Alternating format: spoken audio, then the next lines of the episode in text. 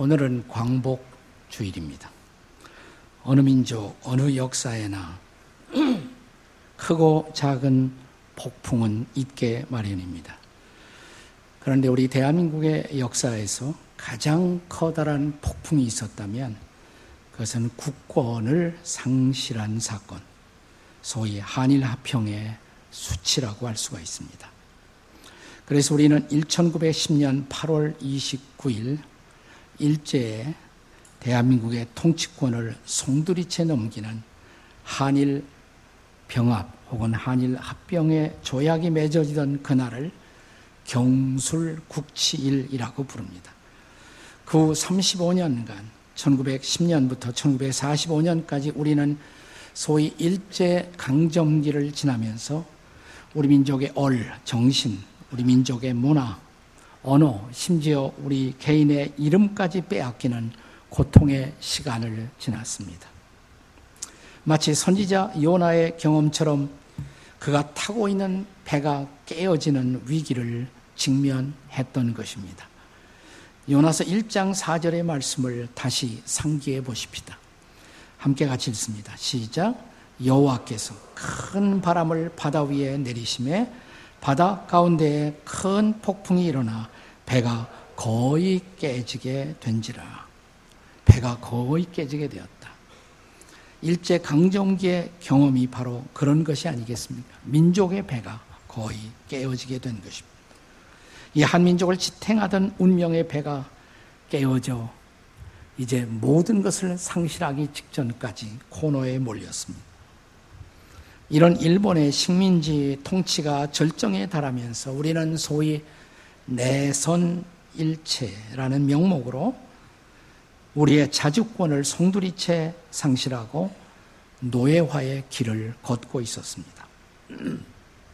그것은 마치 본문이 시작되는 십일 절의 정황을 연상하게 만듭니다. 십일 절 같이 읽어요. 시작.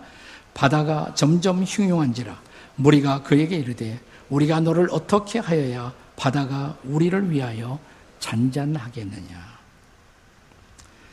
우리 해방 전에 대한민국의 임시정부는 매년 팔월 이십구일이 되면 선언서를 발표하거나 혹은 기념식을 열었습니다. 그것은 국가의 치욕을 자랑스럽게 여겨서가 아니라 잘못된 역사를 반성하기 위해서였습니다. 동일한 수치를 역사 속에 되풀이하지 않기 위해서 그렇게 했던 것입니다. 그런데 오늘 우리는 광복절을 기념하면서도 국치일은 더 이상 기념하지 않습니다. 사실 우리가 해방의 진정한 기쁨을 간직하고 나라의 미래를 준비하기 위해서는 과거의 수치를 반복하지 않기 위한 치열한 반성이 더 필요한데 말입니다. 성경의 민족, 이스라엘 민족이 해외에서 그들의 이해 땅을 방문하면 그리고 일 년 중에 중요한 민족의 절기가 되면 남녀노소 만농하고 그들이 여러 번이라도 실증나지 않고 가족들이 손잡고 지속적으로 방문하는 두 곳이 있어요. 한 곳은 저 사해바다 남쪽의 마사다 언덕입니다. 마사다 언덕. 예루살렘을 점령했던 로마에 쫓겨가면서 마지막 최후의 항전을 했던 곳. 결국 다 장렬한 자결로서 그들은 민족의 최후를 맞이했던 그곳. 근데 이스라엘 군인들이 임관식할 때 거기 가세요.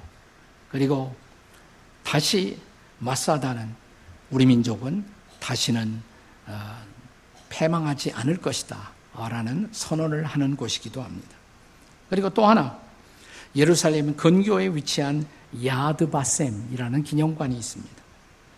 야드바셈은 이름을 기억한다, 기념한다 그런 뜻인데요.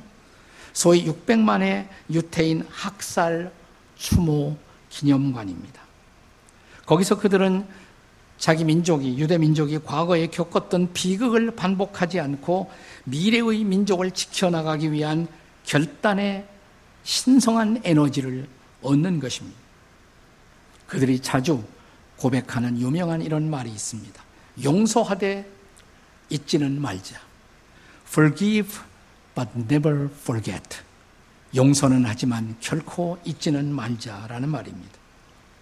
자, 오늘 이 시대를 살아가는 우리도 민족 역사의 비극에서 가장 커다란 폭풍이었던 국권 상실의 사건에서 우리가 배워야 할 레슨이 있다면 그 레슨은 무엇일까요? 첫째는 역사의 어둠에 대한 책임을 인지해야 한다는 것입니다. 우리가 처음 하나님의 명령을 거스리고 도피하던 요나에게 제비가 뽑혔을 때 그는 더 이상 도피할 수 없다는 것을 깨닫습니다. 그리고 그는, 요나는 과거의 오류를 극복하기 위해서 책임을 지는 고백의 자리에 서게 됩니다. 십이 절의 말씀을 다시 읽습니다. 함께 읽습니다. 시작. 그가 대답하되 나를 들어 바다에 던지라. 그리하면 바다가 너희를 위하여 잔잔하리라. 너희가 이 큰 폭풍을 만난 것이 나 때문인 줄을 내가 아노라. 자, 여기 도피하던 선지자 요나가 성경에서 자기의 이름으로 된 책 요나서가 성경에 기록될 수 있었던 원인을 우리가 짐작할 만하지 않습니까? 이 책임질 줄 아는 태도, 늦었지만 그는 책임의 자리에 기꺼이 섰던 것입니다. 역사는 책임을 질 줄 아는 사람에게만 새로운 역사를 맡긴다는 교훈입니다. 이 땅의 역사를 연구하는 학자들은 해방 이후 우리가 겪었던 적지 않은 혼란과 방황의 원인은 소위 일제강점기를 제대로 반성하지 못하고 청산하지 못한 데서 원인을 찾고자 합니다. 맞는 말이라고 생각을 해요. 하지만 이런 친일 청산이 결코 몇 사람의 지도자를 정죄하는 것만으로 끝나서는 안 된다고 생각합니다. 분명하게 책임져야 할 사람은 책임을 지게 하지만 우리는 반성이라는 그 단어 아래 원한을 정당화하고 평화의 깃발 아래서 새로운 미움을 재생산해서는 안 될 것입니다. 국권 상실의 궁극적인 책임은 저는 우리 국민 모두에게 있다고 생각을 해요. 결국 우리 모두가 잘못한 것입니다. 그래서 국민 모두가 하나의 요나가 되어 우리 모두가 다 내 탓입니다. 나 때문입니다. 나 때문에 우리 민족이 이렇게 되었습니다.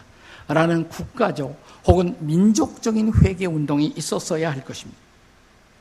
그리고 우리 모두 회개의 바다에서 새로운 역사를 위해 다시 태어나야만 했었던 것입니다. 여기 본문의 십오 절의 말씀을 보세요. 십오 절 같이 읽습니다. 시작. 요나를 들어 바다에 던짐에 바다가 뛰노는 것이 그치니라. 그리고 비로소 폭풍은 잦아들고 새로운 역사의 장이 다시 펼쳐집니다.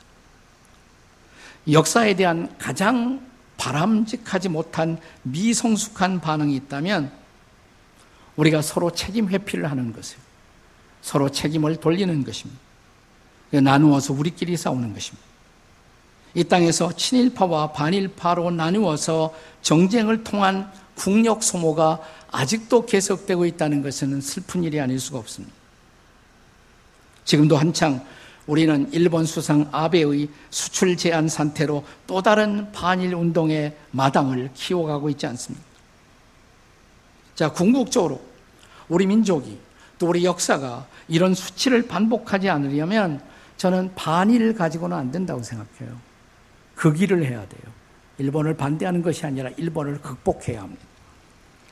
일본을 넘어서는 기술력, 일본을 넘어서는 과학기술을 발전시키고 일본을 넘어서는 문화를 발전시켜야 할 것입니다.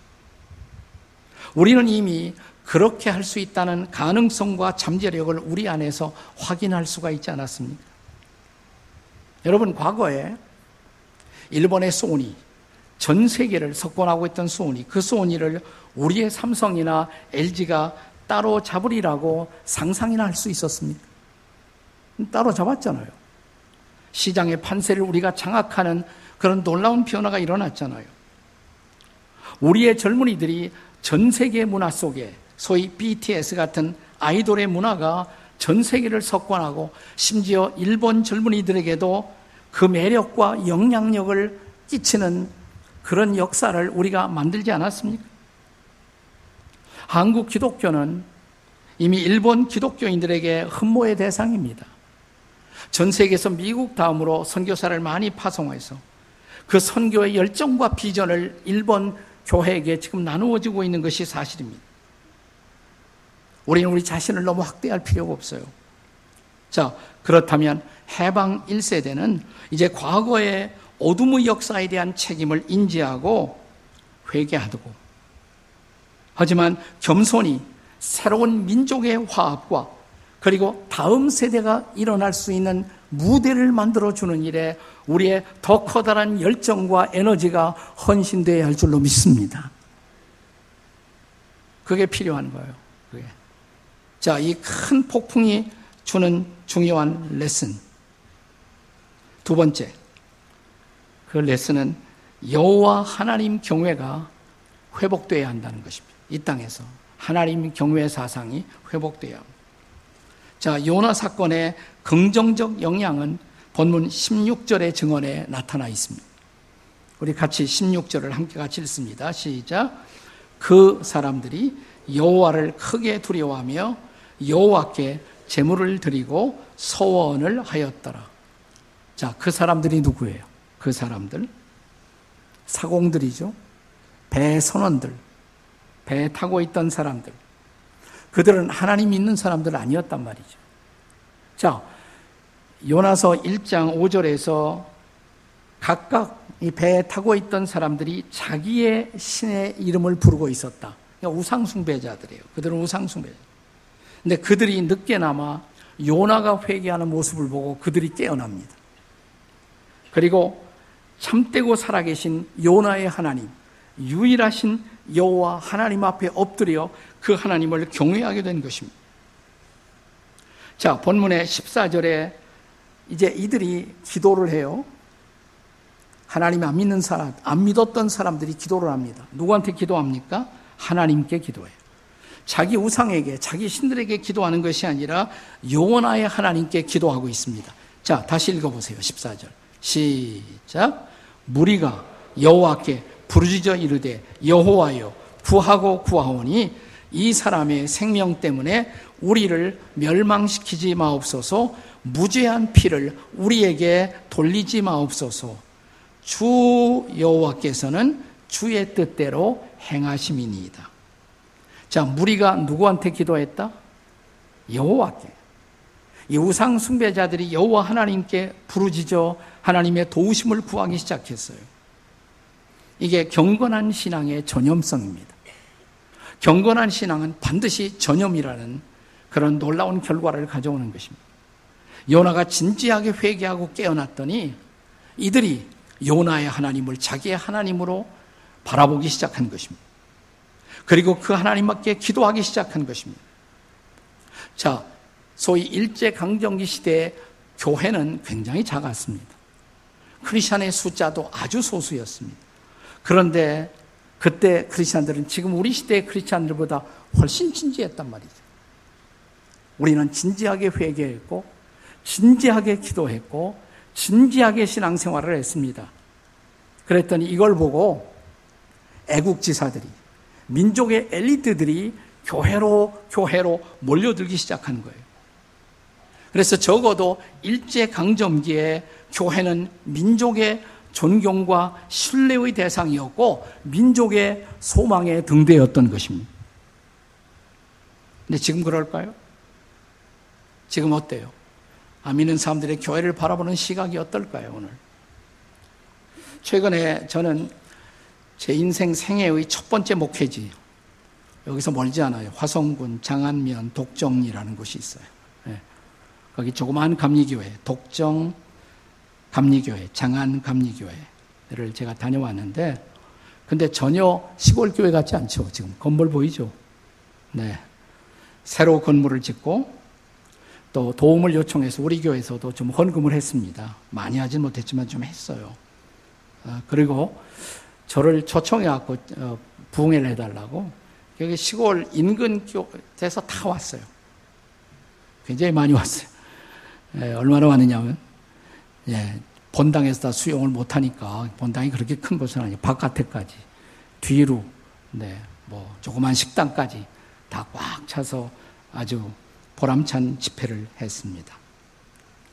근데 제가 계속 마음속에 질문이 뭐냐면, 아니 이런 시골의 교회에서 어떻게 이런 예쁜 교회당을 짓는 일이 과연 가능할 수가 있었을까?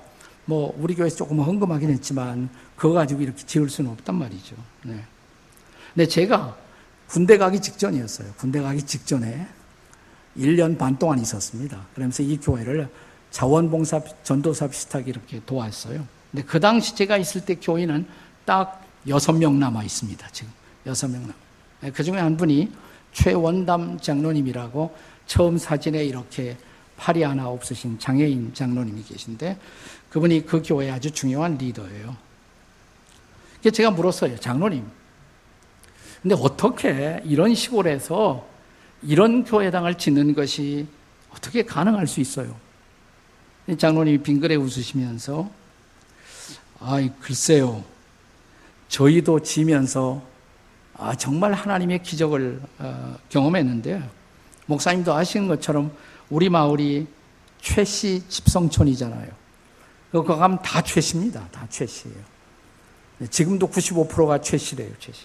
그러니까 제가 시골에 이 교회 가서 봉사하러 간다고 그러니까 그 당시 주변 사람들이 다 말렸어요.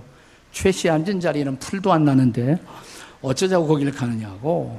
예. 근데 거기 가서 목회하면서 그분들의 사랑을 받고, 또 제가 짧게 있었지만 깊은 제 마음속 인상을 받고, 그 다음에 최 씨에 대한 생각을 바꿨습니다. 지금은 제가 최 씨를 존경합니다. 오늘 최 씨 들어오셨으면 한번 손 들어봐요. 손 들어봐요. 괜찮아. 예, 손 들어봐요. 예, 몇 사람 손 들었는데 박수 한번 쳐주세요. 예. 그러면서 이 최원담 장로님이 하는 소리가, 우리 마을이 최 씨 집성촌이잖아요.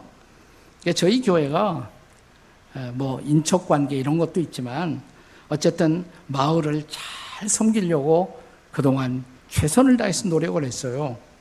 그 결과일지 모르죠. 우리가 딱 이런 건물을 짓는다고 그러니까 그 마을의 기쁨이라고, 우리 마을의 기쁨이라고 그러면서 불교 믿는 사람들이 헌금을 가져오고, 목사님 심지어 무당이 헌금을 갖고 왔어요 그러더라고요. 네. 제가 마음속에 깨달아지는 것이 있어요. 결국 해답은 뭐냐면, 교회가 세상에 빛이 되고 소금이 되면 사람들은 그 교회의 주인이 되시는 하나님을 경외하게 된다는 것입니다. 네, 이게 요나 사건이 가르치는 중요한 레슨이란 말이죠. 오늘 그리스도인들이 정말 이 땅의 빛으로, 이 땅의 소금으로 산다면 우리가 믿는 하나님, 교회가 경배하는 하나님, 그 여호와 하나님을 두려워하고 경외하는 마음들이 우리 사회 속에 일어나지 않겠습니까? 그러니까 그 회복이 일어나야 돼요. 하나님을 다시 경외하는 회복 운동이 이 땅에 일어날 수 있도록 여러분 기도하십시다. 아멘이십니까? 하나님 경외가 일어나야 돼요. 그러니까 일제시대에 뭐 많은 사람들이 믿지 않았지만 하나님을 두려워하는 마음이 있었어요. 교회를 존경하는 마음이 있었단 말이죠. 나는 이런 하나님 경외 사상, 또 교회가 존중받는 놀라운 회복이 다시 한번 이 땅에 일어날 수 있기를 주의 이름으로 축복합니다.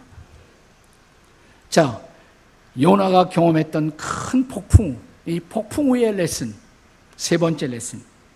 그 세 번째 레슨은 새 시대의 모태를 우리가 준비해야 한다는 것입니다.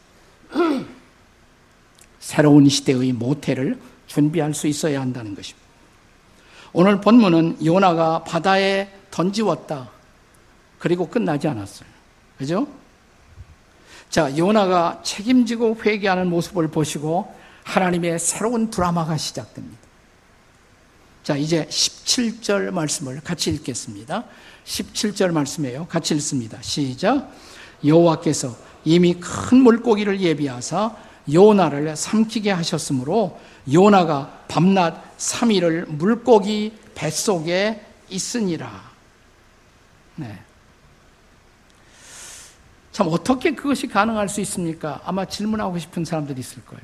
실제로 저는 많은 분들에게 이 질문을 받았어요. 어떻게 요나가 물고기 뱃속에 들어가서 사흘을 생존하는 것이 가능할 수 있느냐고. 목사님, 그런 얘기를 목사님 정말 믿으시냐고. 제가 이런 대답을 했어요. 저는 성경에 물고기가 요나를 삼킨 것이 아니라 거꾸로 요나가 물고기를 삼켰다, 이렇게 쓰여 있다고 해서 저는 믿을 거예요. 요나가 물고기를 삼키고, 네, 그 물고기가 요나의 뱃속에서 사흘을 살았다, 이렇게 쓰여 있어도 저는 믿을 거예요. 당신과 나의 차이는 딱 한 가지예요. 그건 뭐냐면 이 모든 것을 가능하게 할 수 있는 하나님의 전능성을 믿느냐 못 믿느냐. 하나님의 전능성. 우리가 하나님은 전능하시다 믿는다면 믿지 못할 것이 어디 있어요. 그걸 믿지 못하면 아무것도 믿지 못하는 거고요. 네, 나 거기에는 더 중요한 레슨이 있습니다. 성경의 기적은 단순히 기적을 위한 기적이 아니에요. 그 기적을 통해서 우리에게 반드시 주는 레슨이 있어요. 그래서 그것을 기적이라고 그러지 않고 표적이라고 합니다. 표적, 사인, 사인 미러클. 그것이 주는 어떤 교훈이 있단 말이죠. 자, 우리가 마태복음 십육 장에 보면 바리새인과 사두개인들이 어느 날 예수님 앞에 와서 이런 질문을 합니다. 네가 정말 메시아냐? 그러면 네가 메시아라면, 구세주라면 그 표적이 뭐냐? 표적. 표적을 보여줄 수 있냐? 사인을. 이때 예수님이 하신 말씀, 예, 마태복음 십육 장 사 절이에요. 같이 읽겠습니다. 다 같이 시작.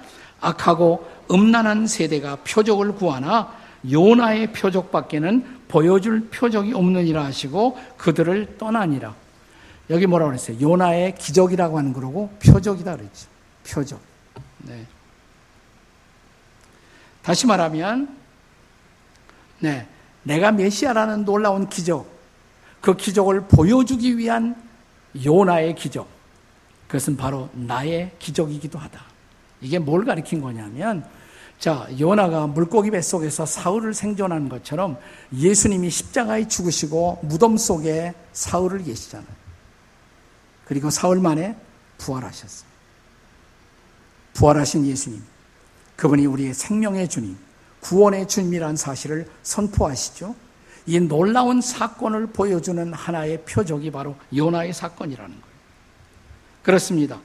요나의 뱃속에서 삼 일 만에 살아나온 사건이 예수님의 부활의 표적이 된 것이고, 예수께서 부활하심으로 새 시대가 열렸어요. 이제.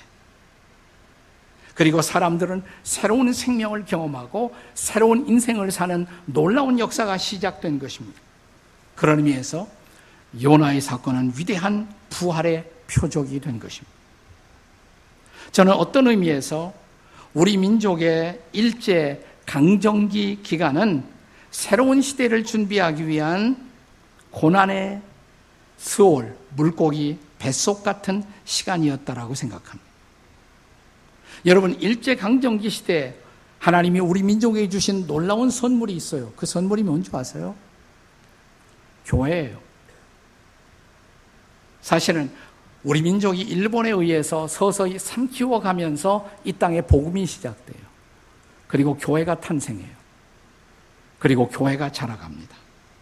자, 이 땅에 최초의 선교사의 타이틀을 갖고 오신 분들, 아펜젤러, 언더우드, 그들이 저 제물포 항구에 선교사로 온 때가 천팔백팔십오 년이에요. 천팔백팔십오 년. 천팔백팔십오 년. 그리고 꼭 이십오 년 후 천구백십 년 한일 합방이 이루어져요.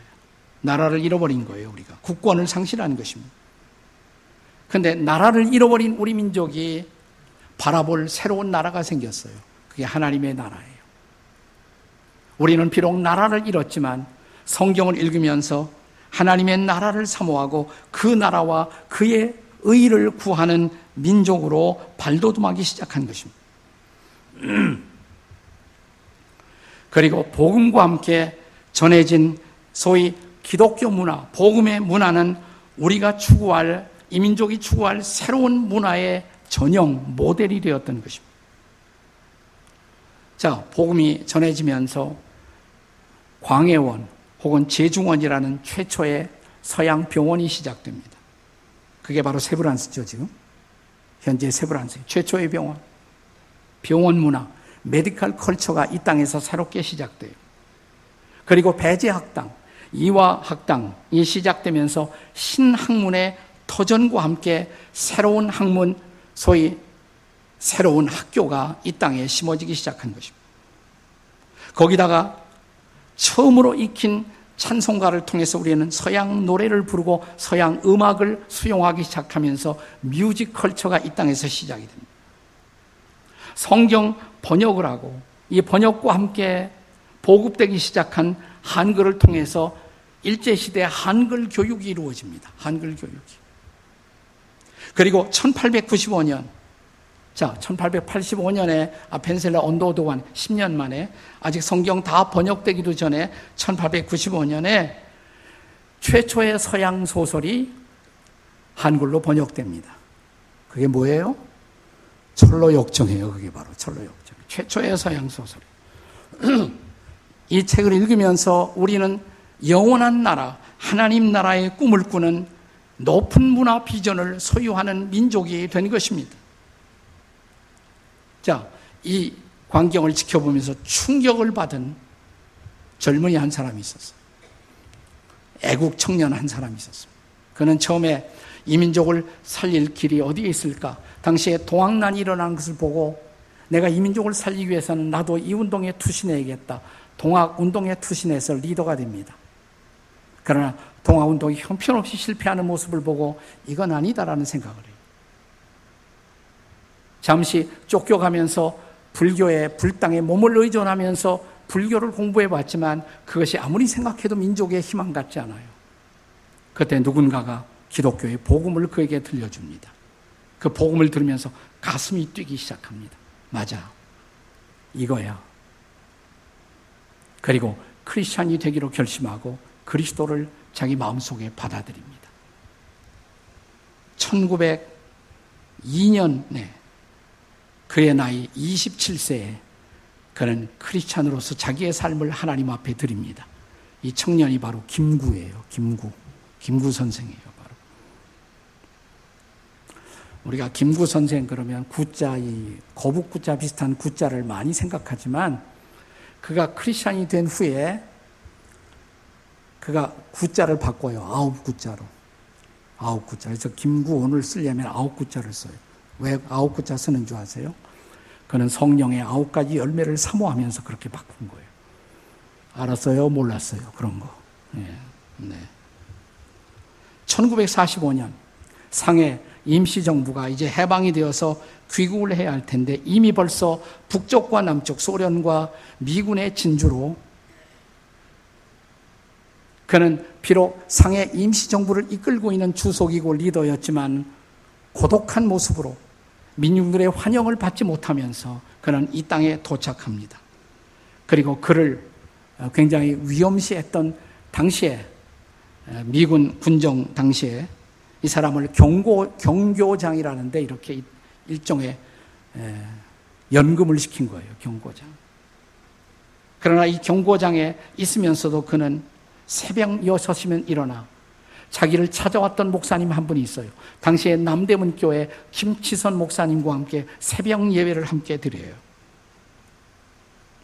네, 천구백사십팔 년 김일성과 통일 논의를 위해서 평양을 방문할 때에도 나는 주일은 교회에서 시간을 보내야 된다. 교회에 가서 그는 예배를 드립니다. 그는 사랑의 원자탄 손양원 목사님과 깊은 교제를 나누었는데 그가 자신의 아들을 죽였던 공산당 청년을 자기의 양자로 삼는 광경을 보면서 그는 신문에다가 손양원 목사는 공산당을 이긴 참된 목자라는 글을 기고합니다. 그리고 천구백사십구 년 유월 이십육 일 그날도 주일이에요.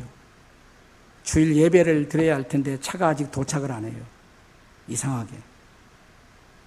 그러더니 한 군인이 그의 앞에 자기 알던 군인이에요.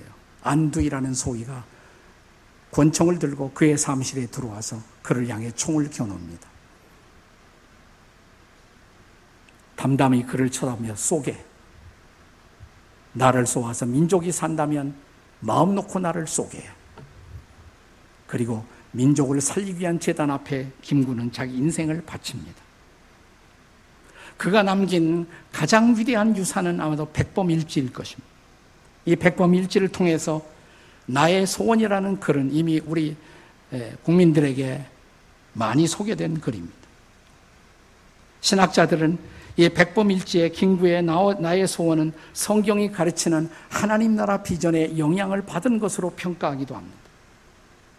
다시 한번 들어보세요. 나의 소원. 나는 우리나라가 세계에서 가장 강력한 나라가 아니어도 가장 아름다운 나라가 되기를 소원한다.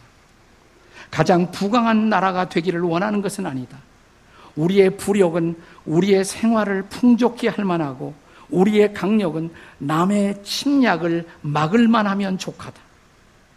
오직 한없이 가지고 싶은 것은 높은 문화의 힘이다. 문화의 힘은 자신을 행복하게 하고 그리고 남들에게 행복을 주기 때문이다. 나를 행복하게 하고 남을 행복하게 하는 문화. 문화로 영향을 끼치고 문화로 이웃들을 축복하고 문화로 이웃들을 섬기는 나라. 나는 이 나라가 그런 나라가 되기를 원한다.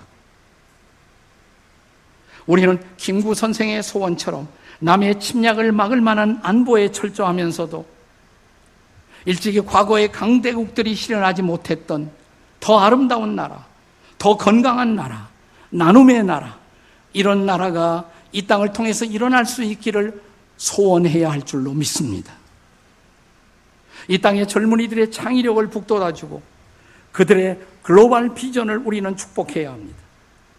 한국교회는 성경이 강조한 하나님 나라 문화의 모델을 제시할 수 있어야 합니다. 하나님 나라 가치의 첫째 가치는 자유예요, 자유. 이 자유가 위축되면 절대로 안 돼요. 자유와 평화가 공존하는 나라. 정의와 기쁨이 함께 공존하는 나라. 그런 미래를 향해서 나아갈 수 있는 이 나라가 될 수 있도록 우리가 축복해야 할 줄로 믿습니다. 그래서 과거에도 그랬지만 지금도 강대국 사이에서 샌드위치가 되어서 고통받고 있는 이 나라가 오히려 일본을 섬기고 중국을 섬기고 러시아를 섬기고 그리고 미국에도 영향을 끼칠 수 있는 나라, 섬김의 나라, 새로운 문화의 나라, 하나님 나라의 문화를 만들 수 있는 나라, 이런 나라로 일어설 수 있기를 주의 이름으로 축복해야 할 줄로 믿습니다. 그것이 우리 민족으로 일제강점기 어둠의 역사를 통과하게 하신 이유, 그 물고기 뱃속에서 새로운 나라의 꿈을 꾸게 하신 이유, 하나님 나라의 비전을 이 땅에 실현하는 대한민국이 될 수 있도록 우리가 함께 기도해야 할 나라, 이것이 앞으로 우리가 소원해야 할 나라, 김구 선생이 소원했던 나라, 이 땅의 크리스천들이 소원해야 할 나라, 이 나라의 정치인들이 소원해야 할 나라, 그 나라인 줄로 믿습니다. 그 나라가 임할 수 있도록 기도하는 저와 여러분이 될 수 있기를 주의 이름으로 축복합니다. 나라의 임하오시며 이것이 우리의 기도가 될 수 있기를 주의 이름으로 축복합니다.